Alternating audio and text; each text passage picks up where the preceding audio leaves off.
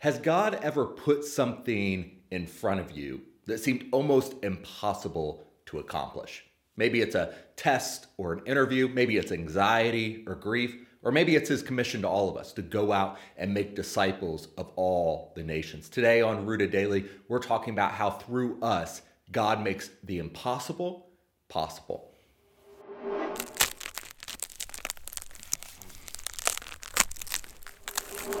Welcome to Rooted Daily, the podcast where we're rooting ourselves in the Bible so we can grow with God a little more every day. I'm Brandon Levy, and if you ever think that God has put something on your plate that is more than you can handle, take a breath and turn to Exodus. Because in Exodus, God proves that if you are willing, He will make the impossible possible through you. you know, God tells Moses, Go to Pharaoh Tell him to let my people go. And perhaps we read that and it doesn't really sink in.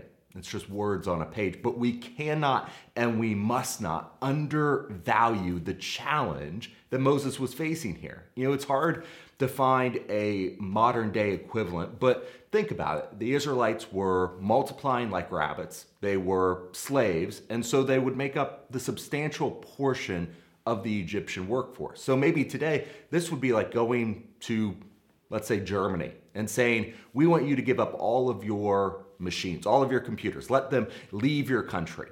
And of course, the Germans would say no to that. Not only would they say you have no right to ask that, but it would decimate their economy. Or maybe it would be like telling our own government in the United States to let one state stop paying federal taxes. It wouldn't be an easy feat. And there's no easy legal way to do it if the government says no. And that's when things get really dicey. Egypt would have been the most powerful country in the world at the time, most likely. And so it'd be like threatening a war on the US today. It's not going to go well for you. And Pharaoh, he should have asked Moses, You and, and what army? How are you going to get this done? Because Moses had no one. He went alone to Pharaoh. He didn't have soldiers. And he was just a recluse that came out of the wilderness after 40 years when he said he heard his God in a bush. You know, the odds are incredible. They're insurmountable. They cannot be overestimated. Yet God told Moses, Go to Pharaoh and demand that he let my people go. Yeah, how many times does God give us something to do that seems impossible to accomplish? It can't be anything compared to what Moses was given, but to us, it's scary. You know, Moses had before him a daunting task. He was God's messenger to confront Pharaoh, and the Pharaoh was not known for being benevolent with people who told him how to run Egypt or what to do with those under his rule. Almost at best, doing this meant execution or imprisonment. But God was with Moses, and he promised Moses that before it was over, Pharaoh would know that it was God's authority that ruled Moses. You know, one way he would accomplish that was through the plagues. You, know, you remember the story. Moses would go to Pharaoh, and speaking for God, he would say, Let my people go. And Pharaoh, with his heart hardened, would refuse. And God would send a plague upon Pharaoh and upon the Egyptian people, and they would all suffer. The water became blood, frogs overran the nation, then lice, then flies, livestock were killed, boils broke out on the people, hail wiped out their crops, and what was left was eaten by locusts. And then finally, darkness covered the nation. And with each plague, God showed that no matter the circumstances, all things are possible through Him. And that's not to say that even with these nine plagues, everyone recognized that, that everything was possible through God. There are plenty of people who have tried to explain these away as natural events, but God is over nature. And maybe you can explain one plague with an eclipse and one with a virus, but 10 plagues in a row? That's not random. That God made this happen. Each plague follows a pattern. Pharaoh would go to the Nile every morning. Maybe he went there to bathe, maybe to pray to uh, the river god who the Egyptians believed oversaw the annual flooding of the Nile. But in any event, Pharaoh's visit to the Nile played a role in how the, the plagues unfold. The first nine plagues are divided into three groups of three. Before the first, fourth, and seventh uh, plagues, the plagues of blood and insects and hail, Moses is instructed to go in the morning and station himself where Pharaoh will be. Before the second, fifth, and eighth plagues, the plagues of frogs, pestilence, and locusts, Moses is told to go to Pharaoh's palace and confront him there. Uh, and each of those plagues are executed by Aaron, not Moses. And then the third, sixth, and ninth plagues, which were lice, boils, and darkness, they strike without any warning at all. Uh, and just like he does all throughout the Bible, God acts with orderly, careful precision. You know, great thought was put into how the plagues would be executed. None of it was random, none of it was natural. In fact, the plagues show beyond a shadow of a doubt that God is far above nature, and the nature gods the Egyptians worshipped uh, were under him. And, and over the course of these plagues, God demonstrated to Moses and to all future generations, he will never put anything ahead of us that he can't lead us through. He makes the impossible possible because he is capable of all things. And let's, let, let's not act like this is just another feel good, uplifting story. This isn't like Jesus healing the sick or feeding the hungry. This is God using miraculous power to destroy the Egyptians' water source and cover them with boils and kill off their food and their children, even. And Moses, he doesn't relish in this work. He was given a job to do by God and he did it. He only asked God to use the plagues to help him accomplish his divinely appointed goal. We see no pride, we see no arrogance in him, and he certainly didn't use the plagues to draw attention to himself. He simply called down God's judgment until Pharaoh broke and released the Hebrew people. And if you read Exodus, the seventh through the tenth chapters, in a vacuum, you may lose sight of the greater context of God's story. You know, this is an important part of it. God's judgment and his vengeance, they're real and they're all inspiring. But that's not the full picture of him either. We have to understand our God is not sadistic. He does not give us tasks that we cannot accomplish. He doesn't strike the Egyptians with plagues on a whim like some gods are portrayed. He's not toying with humanity. No, clearly, all of this is thought out. It's following this clear order to accomplish a clear goal. You know, when God includes us in his plan, we should know that. We should know it's not a mere exercise. It's not only there to make us stronger spiritually and closer to Him, although that's not a bad side effect. But no, His plans for us to succeed are orderly. He walks with us for a reason. He never plans for us to walk alone. And that's why the Bible says that with Him, all things are possible. It is His desire to take our lives and use them to accomplish seemingly impossible things for His glory. But God, He won't work without us. See, here, here's the thing God does not have to use us. He didn't pick Moses because he thought he'd be really good at turning water to blood. He didn't pick Aaron because Aaron loved frogs. No, God, he could have done all of this without them. He is God. With a word, he spoke the world into existence and he created man. He doesn't need us. But God chooses. He chooses to do something that brings him even more glory. He takes the broken and the lost and the wandering, and through them, he makes the impossible possible. He wanted to use Aaron, he wanted to use Moses exactly for that reason.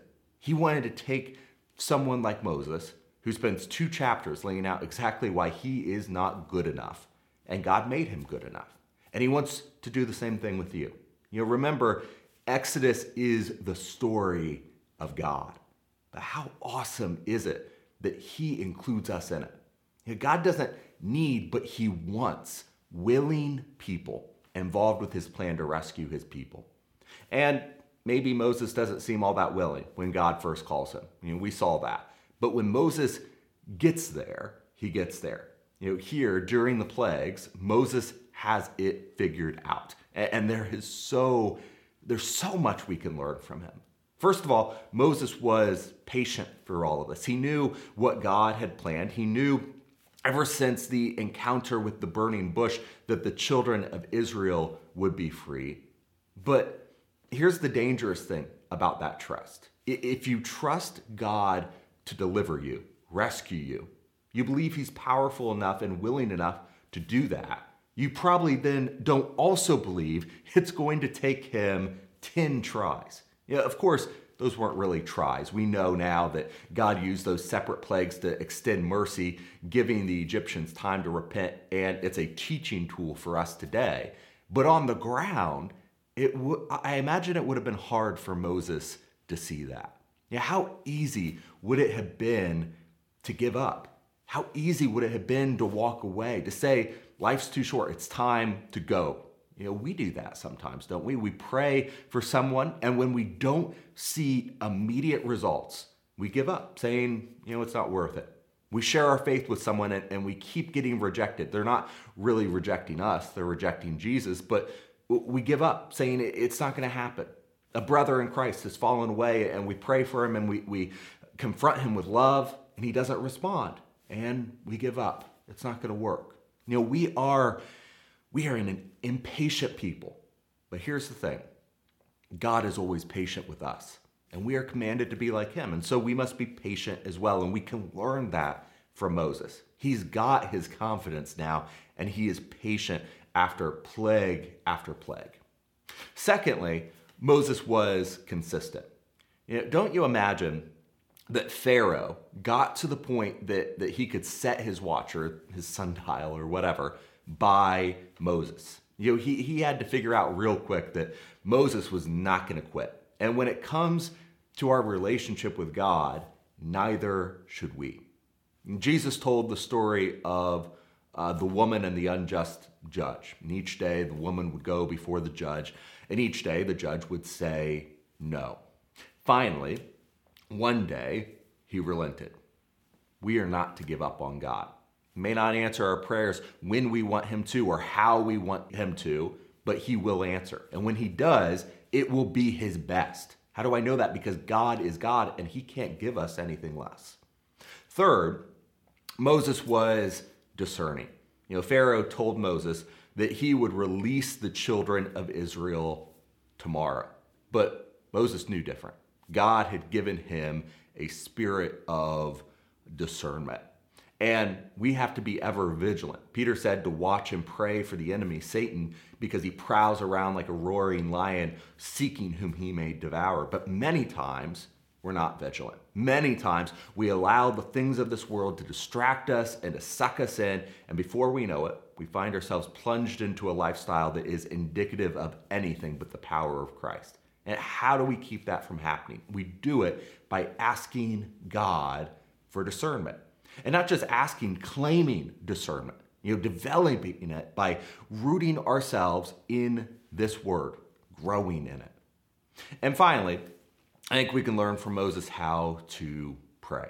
Moses was prayerful, not only in the, the story of the plagues, um, but in fact, in the entire journey from the burning bush to the promised land. We find Moses always communicating, crying out to, calling on God, even things that maybe we think he shouldn't have said. His doubts and his questions, that was his strength. That was how he made it. You know, we live in a world that is full of confusion and trouble. We run into it on a regular basis. The writer of Hebrews said, We are hard pressed on every side. How do we get through it? Through prayer, through praying for others and others praying for us. And Moses shows us that. It's a, a simple concept but it's one we don't use enough. You know, in this 30 second ATM generation where we get what we want when we want it, prayer seems boring, ineffective, not worth it. But if we really stopped and thought about it, we've seen the power of prayer. We've seen it in our own lives, we've seen it in the lives of others. How sad that we can't use it when it's so easily at our disposal. You see, there are all sorts of different ideas and, and, and, different concepts on how to be successful. You need a routine, or you need to go back to school, or you need to put in more hours in your career. Uh, maybe you just need to organize your house, right? You could watch one of those uh, redecorating shows. And, and that's what you see when you scroll through YouTube on how to have a better life. You see more work from home office tours um, than you could ever need in a lifetime. And all of that's fine. But the problem with it is that all those strategies start to come unraveled when things get hard. When God puts something impossible on your plate, your routine and your education and your connections, they aren't enough. Your perfect office setup, it isn't enough. No, if it seems like God has put something impossible in front of you, I think Moses gives us the answer. Be patient, be consistent, be discerning, and be prayerful. And trust the God who wants to use you to make the impossible possible. And that'll do it for this episode of Rooted Daily. I cannot wait to sit down and open up God's Word with you next time. Thanks for watching this episode of Rooted Daily. We're praying that you're growing with us as we study the Bible and use God's Word as our only foundation. If you appreciate this content and want to make sure others see it, subscribe to the podcast on your favorite app and hit the share button. Most importantly, if you're ready to take the next step, repent, be baptized, and hand over your life to Jesus, let's talk today. Just send me a text to 317 207 2734.